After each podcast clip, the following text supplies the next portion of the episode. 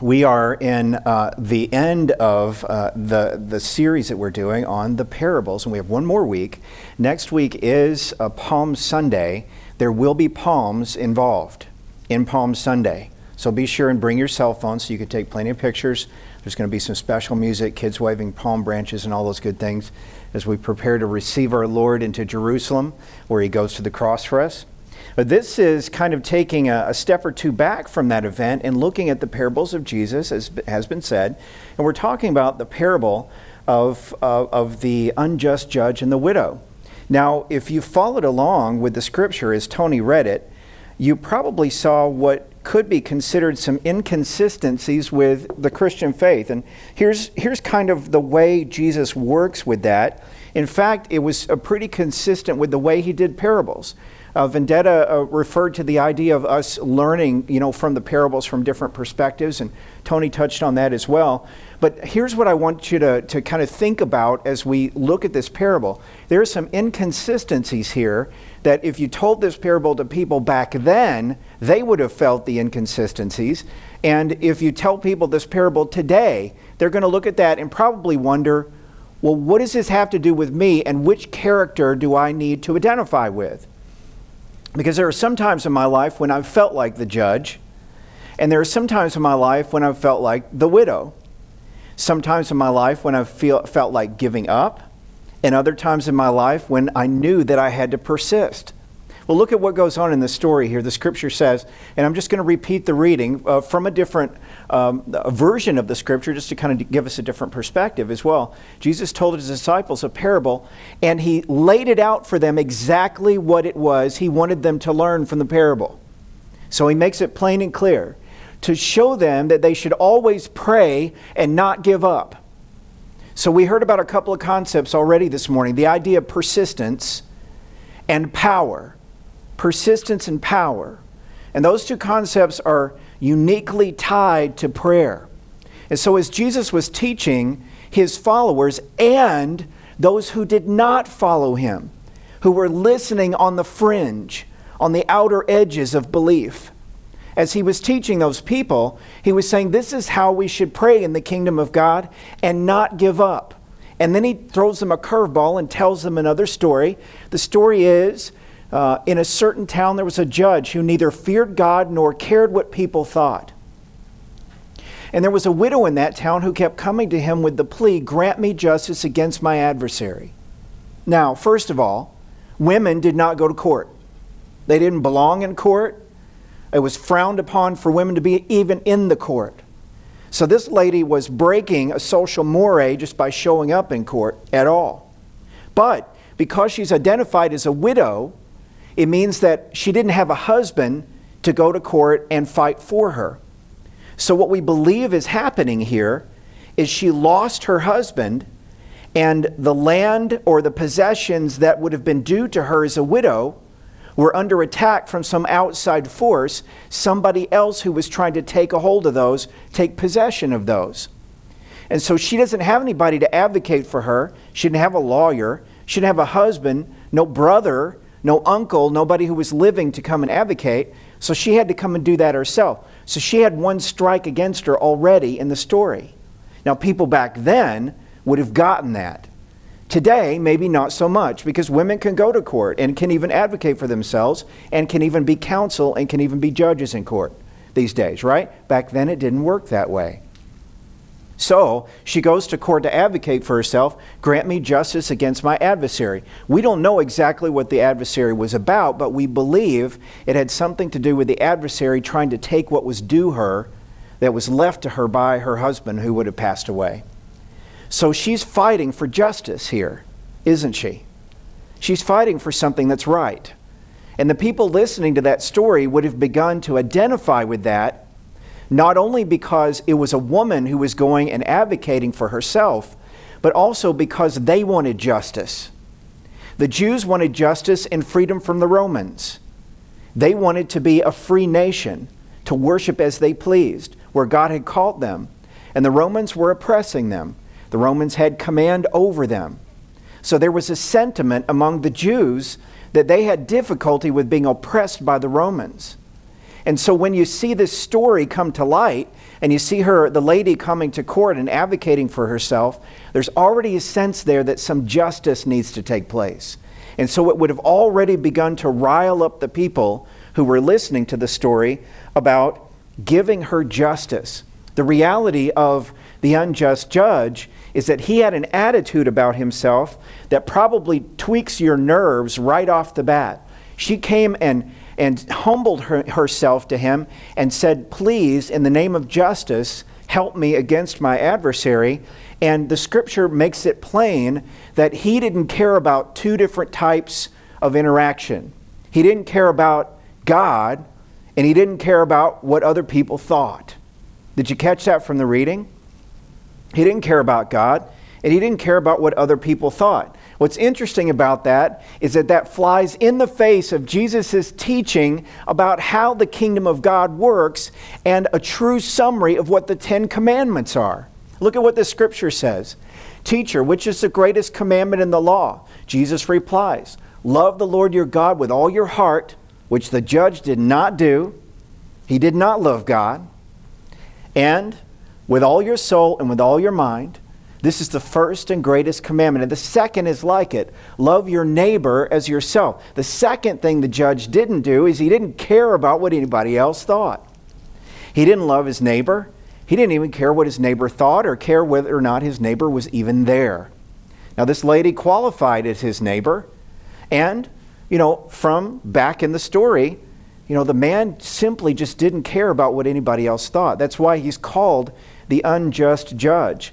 And as we look back on him, we find him in the story. In fact, if you want to follow me in the reading, we find him in the story finally relenting to the woman and giving her what she wants for what reason? Why did he say that he wanted to give her justice?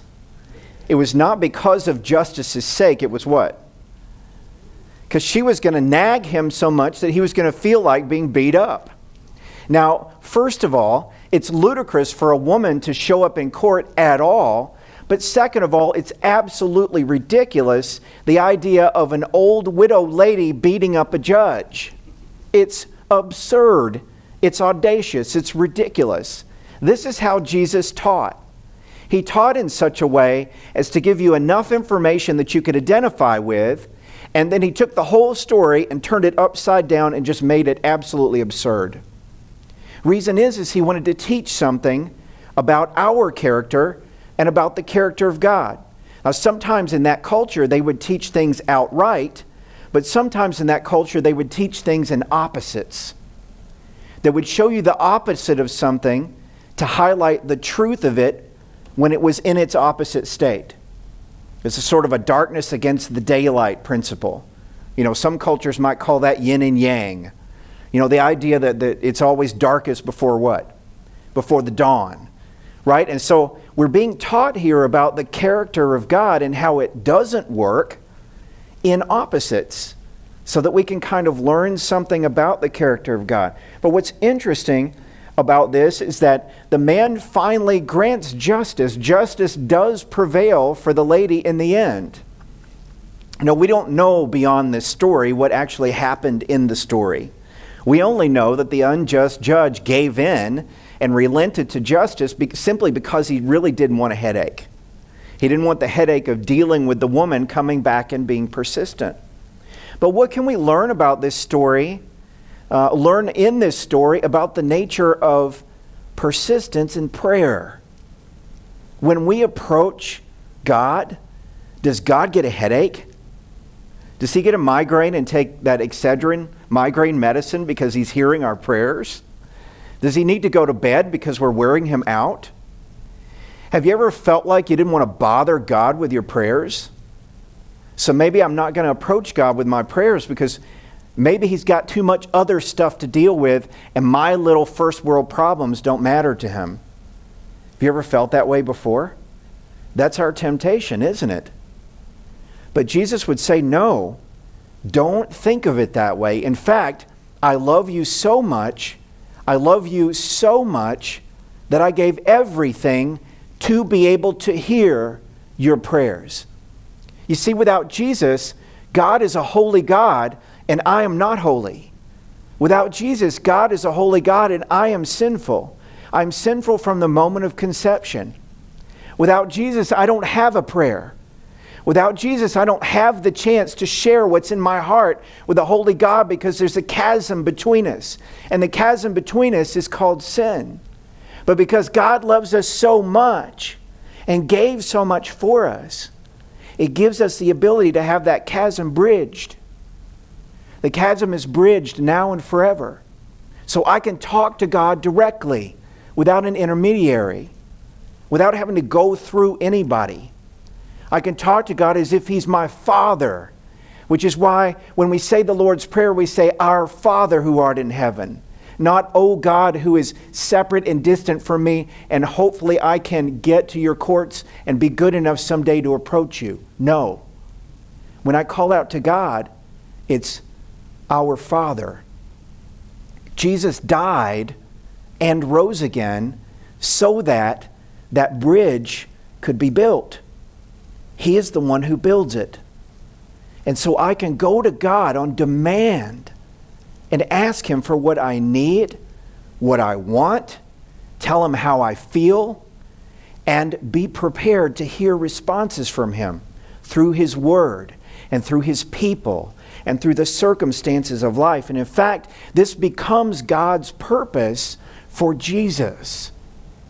The purpose is not that simply some of us will bump into the gospel, the good news of Jesus, believe it, and maybe our lives will get a little better. No. The purpose of Jesus is to bridge that gap between us and a holy God who we would not be able to approach on our own power. Jesus accomplishes this irrespective of how we behave and what we believe and what we think. Jesus manages this and does it for us. And then the good news of the kingdom of God is that that grace and that beauty and that power is ours for the taking. Here's the idea I don't know if you've ever felt like you were drowning in life, like life was just overtaking you. Now, maybe your life is as perfect as it could possibly be today. Praise God, that's awesome. But you can remember a time in your life, can you not? If it isn't right now, when you felt like you were underwater and you didn't have a hope, those times exist as the darkness before the dawn. Those are the times that we are called to tap into the power of God through prayer. There is no other and better power that exists to carry us through life than the power of God. Wouldn't you agree? Because when you're lying in bed at night, wondering what you're going to do, wondering how you're going to respond, or how you're going to get up the next day and do it all again, the one who has the power to whisper in your ear, even if there's somebody snoring right beside you, the one who has the power to whisper in your ear is the holy God who sent his Son to die for you and rise again for you and live an abundant life through you. Here's what that looks like it's literally like taking your favorite appliance, maybe it's that coffee maker you love, or maybe it's that vacuum cleaner you can't wait to use when you get home today, or whatever it is, and taking it and plugging it right into the wall and flipping the switch on. We know that we cannot use power tools unless they're either powered by a battery or what? Plugged into the wall. You can try to turn on a power tool and cut a 2x4 with it if it's not plugged into the wall, but unless it's plugged into the wall, what's the power tool going to do? Nothing. Now, you can take the power tool and try to beat it on the 2x4 to break it in half, but it's not really meant for that, is it? That's like you and I trying to solve our own problems in life without God. It's ridiculous. It's absurd. And to God, it's the opposite of his purpose. Humans in the kingdom of God trying to solve our own issues and get ourselves through troubled days is like trying to take a power tool, beat a 2 by 4 in half, instead of simply plugging the thing in and using it the way it was designed to be used. These are how our thoughts, our feelings, Our inner workings were designed to be used in prayer. The Bible says, pray without ceasing. It doesn't mean assuming the position and closing eyes and bowing heads 24 hours a day. It means literally walking around, talking to God. God, I'm having a difficult day. There's somebody I'm missing today and my heart is broken. Please bring me comfort. And in that prayer, God responds to you I will comfort you. I will leave you. I will never forsake you. I will be here with you. I will be beside you when you miss that person. Or when some kind of loss has happened to you at work. You've lost a job, or you've lost a promotion, the opportunity for advancement, or you've lost face, and you're walking around at work wondering how you're going to do your job. You can walk around at work in prayer. God, walk with me. Be with me today. I don't know how I'm going to do this. God isn't troubled by those kinds of prayers. God doesn't look at your prayers and say, that's first world problems. I got the third world over here to deal with. We haven't even talked about what the second world looks like. God doesn't do that. That's absurd. God hungers and desires to hear those prayers of yours. He desires it. That's why prayer is such a big part of our gathering. We do a lot of praying here, don't we? But prayer was not meant to be confined to one or two hours on Sunday morning. Prayer is meant to be a life. It's meant to be the oil that makes the engine of your life run. Many of us, too many of us, are trying to run those engines without oil. We're trying to run on our own power. And God looks at that and shakes his head and say, "My child, just bring it to me. Whatever it is, bring it. Don't hold it back. Bring it to me. I want to hear it. I want to work in it. That's the power of prayer. God works in that, and as He works in that, something psychological happens.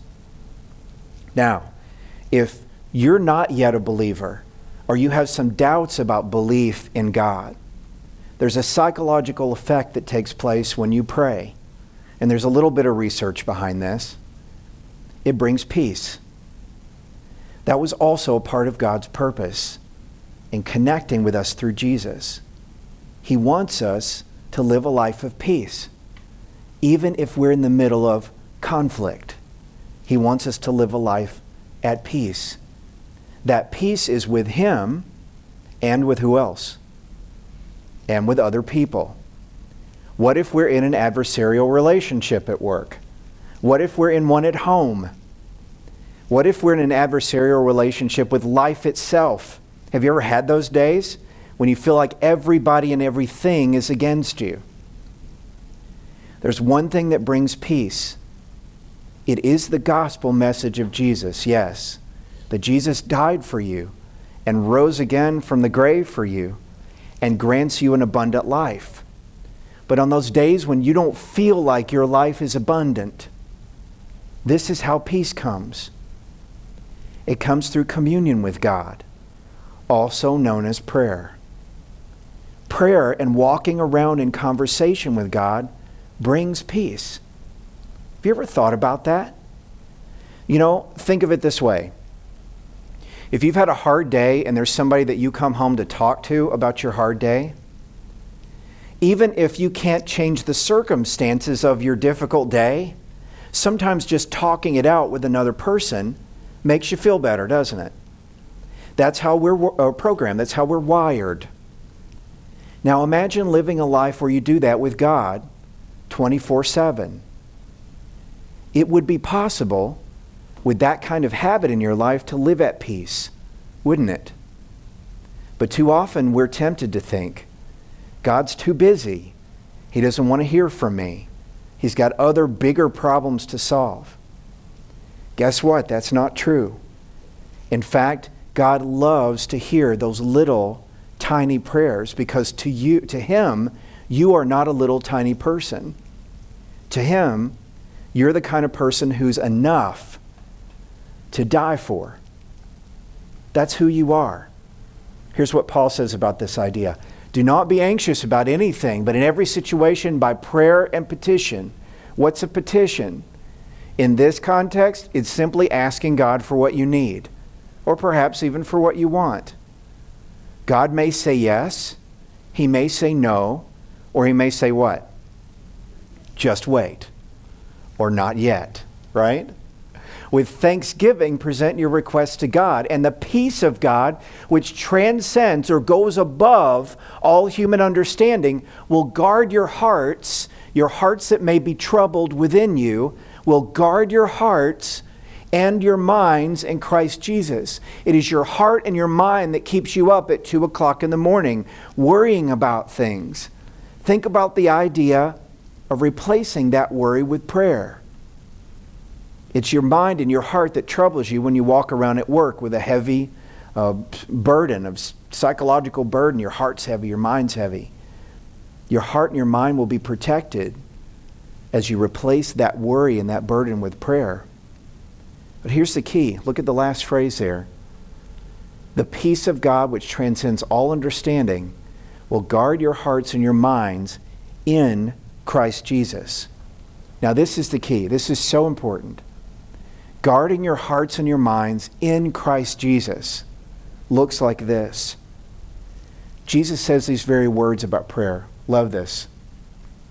John 14, he says, I will do whatever you ask in my name, so that the Father may be glorified in who? In the Son. You may ask me for anything in my name, and what does the scripture say? Let's read it out loud. I will do it. Now, here's a question for you today Do you believe in Jesus? Do you trust him? Do you believe that He will do what He says He will do? Do you believe that? If you do, then recognize in plain print what Jesus is promising you. But now here's the promise the promise is this I will do whatever you ask how? In my name. Now that's an old phrase. That's an old phrase that basically says, if you're asking God for something, you're asking Him for something in the name of Jesus. And this is more than just getting to the end of the prayer and saying all these things and then saying, In Jesus' name, amen. Here's an example God, I want to get rich by the time I get home and have my car parked safely in my garage. In Jesus' name, amen ridiculous and absurd, right? But we do that kind of stuff. We think that if we tag the prayer with in Jesus' name, then God's going to say, okay, move that to the front of the line. Here's what that means it means praying it as if Jesus were praying it. Now, as you see the life of Jesus unpack in the scripture, you see how he works, right? You see what he does. You see how he behaves. You see what he asks God for. Measure your prayers against his. If they need to be updated, then update them. Prayer 2.0. Track along with what Jesus prays. Pray that, and Jesus says he will do what? He will do it. Not he'll think about it. Not he'll put it on a list and get to it on Thursday. He will do it. Now, it may not happen right then, it may happen later, but it'll do. It'll work. It'll happen. The key question is what is it we pray for? How do we pray? Do we ask God for things that work in the kingdom of God and by His grace? Or do we ask for things that merely apply to us? Now, it's okay and it's commanded and encouraged to bring our cares and our troubles to the Lord in prayer. This is good. This is a right thing to do. But the motive of the heart is what's being taught here. The idea that the kingdom of God runs on prayer. Prayer is the oil for the engine of the kingdom of God. This is what we're called to persist in. but not like we're trying to start a new habit that we don't enjoy, as a new lifestyle that we can't live without. That's what God is calling us into in a life of prayer. When the scripture says pray without ceasing, we know what that looks like, don't we? It's just talking to God. And as we talk to God and adopt the language and the motif of Jesus, we will begin to see God work in those prayers. And it's going to make us want to do what? More prayer we will see those prayers come to fruition. This is not a suggestion, this is a promise. And the question becomes will you and I believe it and trust it in the same way we believe in Jesus? Because Jesus is the one who calls us to prayer. My hope is that you're going to be encouraged, that you're going to feel encouraged and lifted up, that there is a powerful source of God's mercy and power that is available to you in prayer. Think about how prayer works as you pray. Pray as Jesus does and would.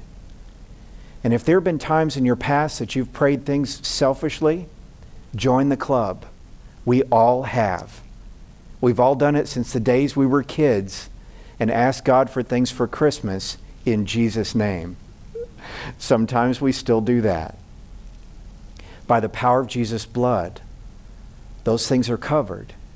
But God doesn't leave us there. He wants all of us. He wants us all. He wants to be in communion with us and in conversation with us at all times. So I'd ask you to pray with me now. And my hope is that you're encouraged and uplifted and that you will, by the power of the Holy Spirit, tap into all the power that's available to you through Jesus and in his name. Would you pray with me?